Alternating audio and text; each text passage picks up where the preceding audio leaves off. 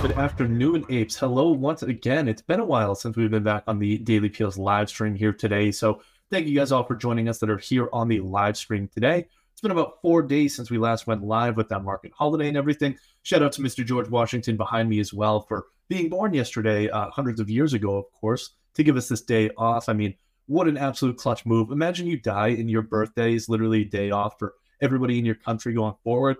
That's just the greatest legacy, the greatest gift that somebody can give. Uh, but shout out to him for that. But anyway, let's get into what we're doing here today. You guys already know it is currently February 20th, 1:12 p.m. in the afternoon over here Eastern Time. So happy afternoon to everybody out there. Good morning to everybody out on the Western Coast as well. But we're coming at you live with the Daily Peel live stream today. Daily Peel number 650 here today. I Can't believe it's been that many editions, but we're running it back once again. So we haven't seen you guys since Thursday because of that market holiday once again. But we do have a lot to talk about, uh, especially on the inflationary side of things. So we did get the producer price index on Friday. We'll be talking about that a little bit more as well, uh, given that inflation just doesn't seem to want to give up. You know who else never gave up was Mr. George Washington as well. I mean, this guy started a war over a 3% tax on sugar. Imagine what he would do if he saw nearly 9 or 10% inflation that we did. There'd probably be multiple world wars going on right now if this crazy bastard was still alive. Thankfully, he's out of here, and all he's doing these days is just giving us a day off. But Anyway, we did still get some stock movements on the day. Uh, so Coinbase rode the wave of crypto as Bitcoin crosses $50,000 once again. We got a lot of other movements to talk about as well. And then, of course, OpenAI set the internet on fire this weekend, and we'll dive into that at the very end. Stay tuned for our thoughts on what the next steps for AI are, especially as it relates to OpenAI in their next development, Mo- moving into these multimodal artificial intelligence models beyond just random text, uh, probabilistic determined text, and everything get into images, videos, and a lot of other cool stuff going forward. All right, but of course, we wouldn't want to leave you guys empty handed. We do, of course, have another daily dose of financial fraud here today. Stick around for about 30 seconds to check out uh, our latest edition of Financial Fraud that we wanted to show you guys here today. This one's pretty fun. In 2020, I actually signed up for over 15 bogus small business loans. And since I'm already going to jail, it's time to tell my side of the story. Now, this scam started out like any other good scam an error from the government, an opportunity for me. There was a form that you could fill out online, and it would ask you three questions. It would ask you, Do you own a small business? You would check yes. Then it would ask you if you want $10,000. You check yes. And then it would say, Do you promise you own a small business? And you check yes again, and boom, 10,000 bucks. This process was like taking candy from a baby. So once I got the 10,000, I did the right thing and I told every. I mean, the only thing wrong with that I can see there is that is absolutely insulting to infants and children and babies everywhere. It is far easier to take money from the US government than to take candy from a baby. Uh, so that's really the only thing he got wrong there. But shout out to that guy for actually going to jail for some shit that he did and probably tweeted about. So that's our daily lesson of why we never listen to financial advice from Twitter, TikTok, anything else like that. I can't believe that's a PSA that we even have to make in 2024. Uh, but it's especially something to be aware of going forward with artificial intelligence and all this nonsense. If something sounds too good to be true, like free $10,000 from the government, it probably is. But hey, mad respect to that guy for actually going to prison for it. All right, but let's go ahead and take a look at the market snapshot. As a reminder, guys, this is going all the way back to Friday of last week. This is not Monday. Markets were closed here in the United States yesterday, but we do have the WSO Alpha portfolio down right in line with the S&P 500. We're about uh, you know one basis point lower than the S&P on the day. We lost 0.49 percent. The S&P lost 48 bips, whereas the Nasdaq was down a huge 82 bips. Not really huge, but huge in comparison to the WSO Alpha portfolio. We can now see Alpha is absolutely gaining right behind the S&P 500. Like I always said, you know the S&P is just way too easy to beat, so we're not surprised at all that we're right neck and neck in that territory. The NASDAQ, they're still smoking us, but you know we'll be up there as long as Bitcoin and Ethereum continue to rip. We do have exposure to both of these cryptocurrencies within the Alpha portfolio. So if that does continue to rip, then hey, we could be outperforming by quite a bit. Fingers crossed on that. But let's go ahead and move on into some of the major stories from the day over the weekend. I did compile this yesterday night, so we're incorporating some stuff from the weekend as well. But essentially, one of the coolest things that I saw was that the Magnificent Seven, if they were, if these seven stocks alone were their entirely own separate stock market, it would be the second largest in the entire world behind only the rest of the United States. That's absolutely ridiculous. It's larger than every other country in the world and many, many countries put together as well. So crazy to see that stuff. Should we be concerned about concentration of the Mag 7? Who knows? A lot of debates going on on FinTwit and all over the internet about that stuff. Definitely let us know your thoughts, and I'm sure we'll disagree. All right, and then Capital One, this came late in the day yesterday, but Capital One did announce that they're going to be purchasing Discover Financial for about $35.3 billion. We'll be writing about that much more in depthly tomorrow, so stay tuned as well. Then, of course, further sanctions might be coming. Now, the US government is considering using those sanctions that didn't work at all on Russian companies against Chinese companies for continuing to sell shit to Russia. So, you know, because it didn't work already, let's go ahead and make it not work somewhere else at the same time. Then finally, US housing starts completely, absolutely fucking over the next generation, down about 15% in January if you're anywhere close to me and kind of like thinking about maybe wanting to live in a home someday, uh, you just got fucked last month. So that was not great to see. Not great for our Zillow report as well, but definitely stay tuned on the WSO Alpha side to see how that changes things with our Zillow thesis. All right, but let's go ahead and move into the macro story of the day. You know, just like George Washington behind me, just like Kobe Bryant always said, that Mamba mentality that I think George Washington really exemplified, probably more than any anybody else. Uh, that is being shown in the inflationary data here. This thing just like Miley Cyrus, too, it simply can't stop, won't stop. Inflation did pick back up in January. So the PPI, the Producer Price Index, this is much like the CPI, but for manufacturing companies. It's basically showing inflation at the wholesale re- level rather than at the retail level. So this is one stage before it actually shows up on the store shelves. So when they're putting together final demand goods. So it's kind of like inflation for raw materials and the other shit that goes into the that goes into the manufacturing process for all the absolute nonsense that you guys buy. So that gained 0.3% in January. Economists were expecting the headline number to gain 0.1%. So we nearly tripled that. Obviously, the market would have absolutely lost it on Monday if they were open. They're still freaking out about it here today. A couple other things uh, that are causing concern as well, but it wasn't even necessarily just that headline number alone. It was really the core number as well here. So just like CPI, there is a core PPI as well. Core PPI jumped 0.5% in January. It was also expected to rise just 0.1%. And then when we strip out transportation costs as well, we see that these final demand goods, or these wholesale goods, excuse me, jumped 0.6% to the monthly rate alone. And I mean, I don't know how you guys feel about this, but I felt very much, looking at this report, felt very much to me like I was looking at Hasbulla. Uh, it was still pretty small, but extremely shocking to me, very disturbing if, if I don't say so myself. I just hope Hasbulla doesn't call me out and try to fight me over the internet at this point. Now, I really think he would have a good shot at winning that fight. But if we go back to the inflationary data here, if we extend our view a little bit to the past 12 months instead of just the last month alone, we see the core PPI actually up 2.6% over that period. That's still far above the 2% that the Federal Reserve is looking for. And more importantly, it was a big uptick in what we've seen in recent months as well. Uh, definitely not something to be too excited about. And this is the Mamba mentality that we're talking about. You know, Kobe Bryant would be so proud, RIP to him.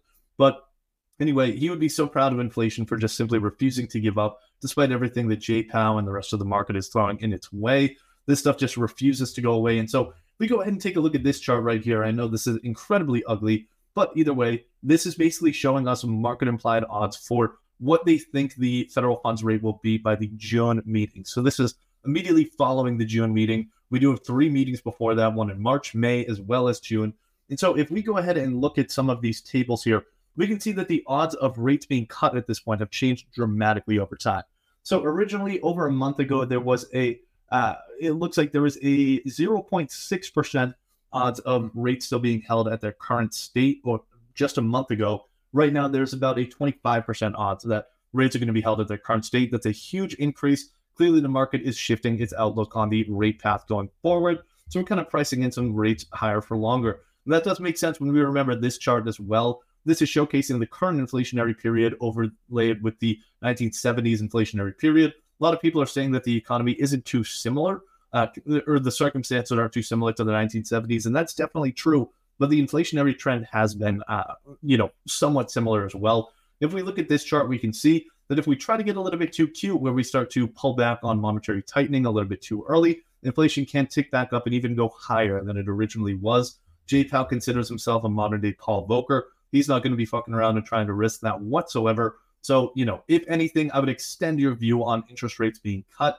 June might not even be short enough. Every Fed official and their mother is already saying later on, second half of 2024, maybe we should actually start listening to them. But fingers crossed that, uh, it, you know, this next, the next thing that we're going to be looking out for is going to be the PCE report. That's coming out on February 29th. Yes, there is a February 29th this year. It is a leap year. We certainly hope that that is the only thing leaping on the day. is the actual date itself and certainly not the PCE number because then Powell will pee his pants and absolutely freak out and the market's going to melt down. And, you know, I'm going to cry myself to sleep as I usually do every night. All right, moving on down into some of these stock movements of the day. We did get a big uptick from Coinbase on Friday of 8.8%, largely in response to Bitcoin ripping higher, going through 50,000 again.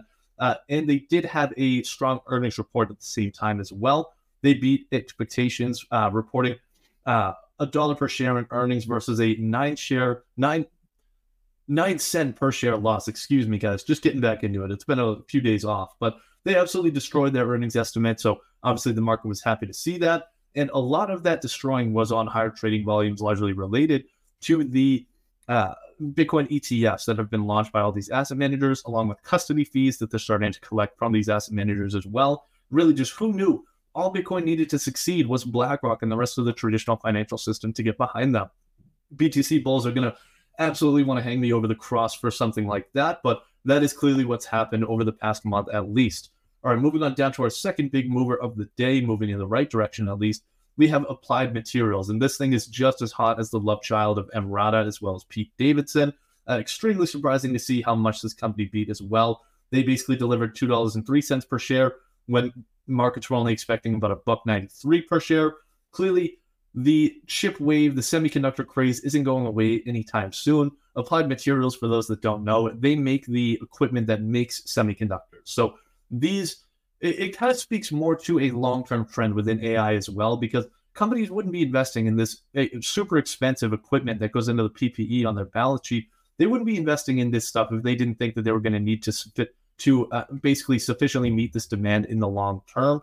So seeing that companies are increasing their orders of manufacturing equipment going forward shows that they still have this thesis that artificial intelligence and the uh, chip demand that comes with it is going to be around for a long time. Definitely a great sign for firms like Nvidia, like ARM, like AMD. Uh, so you know, be on the lookout there. It doesn't look like that quote unquote bubble is going to be cooling off anytime soon. All right, moving on down into Roku. This was Roku's single worst trading day in history. This thing was publicly listed during the pandemic and it still never fell this much in a single day. So this was absolute garbage. The firm they basically came out. Their earnings report wasn't terrible, but it was really the forward guidance that did them in. Now they projected that they'd have about 370 million in gross profits in Q1. Wall Street wanted 373. It's three million dollars in gross profits. I mean, it probably doesn't warrant a 24% sell-off in the stock, but hey, I think what it speaks to is a more kind of deep problem here. Basically, this is Wall Street saying that, you know, if you're coming up short, clearly you're not able to meet the demand. And maybe Roku's getting written out of the streaming wars pretty early here. Definitely let us know what your thoughts are as well. And finally, finishing up with DoorDash on the day, down 8.1%. Basically, this company, they had a very strong earnings report, 23% sales growth, uh, but losing 39 cents a share was still intolerable. Analysts were expecting about 16 cents per share, but there was some one-time line items that are a little bit questionable. Doesn't really make them entirely comparable. So market overreacted a little bit here. EBITDA did surprise to the upside, but EBITDA is a complete bullshit measure that you know nobody should care about, but Wall Street clearly does care about for whatever fucking reason. But either way, the next time that you order a $22 coffee and a muffin from DoorDash, just remember to give them a tip and maybe tip your local shareholder as well, because trust me, the guys in DoorDash definitely need it. All right, moving on down into the thought banana of the day. This is a really fun one for us today because AI is absolutely taking over the world, and they nearly destroyed the entire internet this weekend. So, you know, basically what happened was OpenAI came out and released this new artificial intelligence model called Sora. This is different from the models that they have so far. First was ChatGPT, which was a text to text based model. Then was DALL-E, which was a text to photo model where you type in a prompt, and it would generate some kind of a photo based on that prompt. Now we're taking it one step further and it's text to video.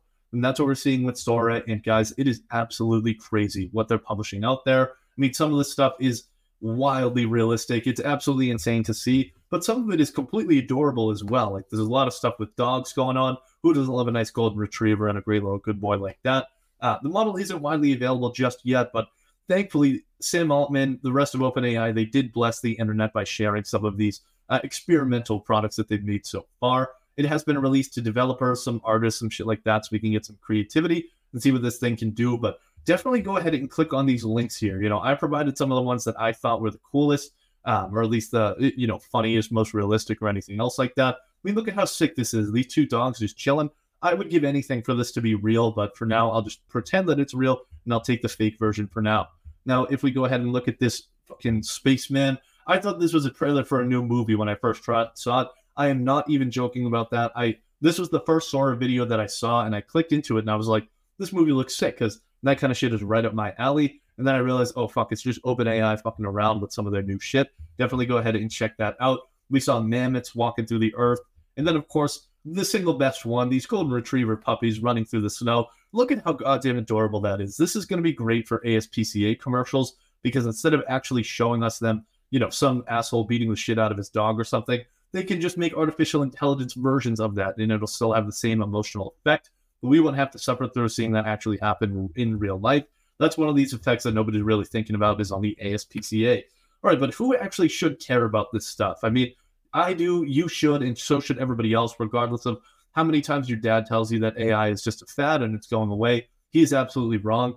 This is only getting crazier and crazier. Some of the most groundbreaking ideas uh, for usage going forward in AI and specifically with Sora. Uh, you know, some of the ones that we wanted to shout out here personalized media. Users could basically describe a video, TV show, maybe even eventually a video game that they would want to play. And Sora, along with some other engines, would be able to design that exact media and showcase it to you. Extended media is another example of this as well. If you love something like The Sopranos, Breaking Bad, or maybe you're four years old and you like CoComelon or some shit like that, you could say, hey, add 10 minutes, add 30 minutes, add an hour to this episode, and somehow it'll fill in those details using the large language model technology, be able to render that in near 4K video as it can already do with Sora. Sora at this point is limited to just one minute, so it's not like it can do that yet, but that is where this is going. Another scary idea is the idea of being able to kind of generate your own news feed with Sora. You could say, like, hey, you know, give me news about all of this different kind of stuff. We'll talk about why that's scary in just a minute. But one of the other immediate applications that we could see from this uh, is something, and I need you guys to get your minds out of the gutter before we go into this, but it is entirely possible to revolutionize the pornography industry with all of this stuff. You could basically personalize it to whatever you freaks are looking at out there. I mean, I don't even want to think about what you guys might possibly be searching on this stuff, but either way, it is in theory possible, although there's going to be hella restrictions on this. Thank fucking God, as Taylor Swift unfortunately learned already. You know, we love to make fun of Taylor Swift, but that was some really fucked up shit out there. Either way, that scary stuff that we're talking about is the further division in society that this kind of a technology could pose for us, especially when you overlay that with some of the new hardware that's coming out, like Apple Vision Pros. We start to think people could have entirely personalized media in an entirely personalized consumption environment. So nobody would have TV shows to talk about anymore because we're all watching our own versions of it. And the really scary part comes in when you can say, like, hey, you know, I want my own curated news feed. If we think that the echo chambers of social media is bad already, just imagine where this could take us. That pretty much does complete everything that we'd want to talk about here today. Now we're just wondering when Sora will become widely available, what's next for OpenAI and the rest of the AI community. Uh, and, you know, honestly, I don't even know if I want answers to that question, but hey, that's the kind of story that we're left with at this point. Now, we had to finish up the day with a quote from technologist Marc Andreessen, this was in his seminal 2011 essay, Software is Eating the World. He said, Over the next 10 years, I expect many more industries to be disrupted by software, with new world beating Silicon Valley companies doing the disruption in more cases than not. He absolutely hit the nail on the head. I mean, do you guys remember 2011 to 2021 or even to 2024 if we extend beyond just that 10 year window that he said? Shit has been absolutely crazy, and there's no better way to say it than that. With that, guys, with that insightful analysis to lead you off with, uh, that's pretty much going to be it for us today definitely check back in tomorrow. No more days off, no more market holidays until Memorial Day. I'm pretty sure is that next one, which kind of makes me want to claw my eyes out. But hey, either way, we'll be here with you guys. We'll be going live every day. Make sure to leave us a review. Make sure to like and subscribe if you're on the YouTube. Really helps me keep my job. Really helps us boost our algorithms. But again, if you say anything negative, uh, just know that I will cry myself to sleep. It's probably going to ruin my entire next week. All right. With all that said, thanks guys for joining. Happy trading. Happy investing. Bye, everyone. And thanks to you, my listeners at Wall Street Oasis. If you have any suggestions whatsoever, please don't hesitate to send them my way, patrick at wallstreetoasis.com. Until next time.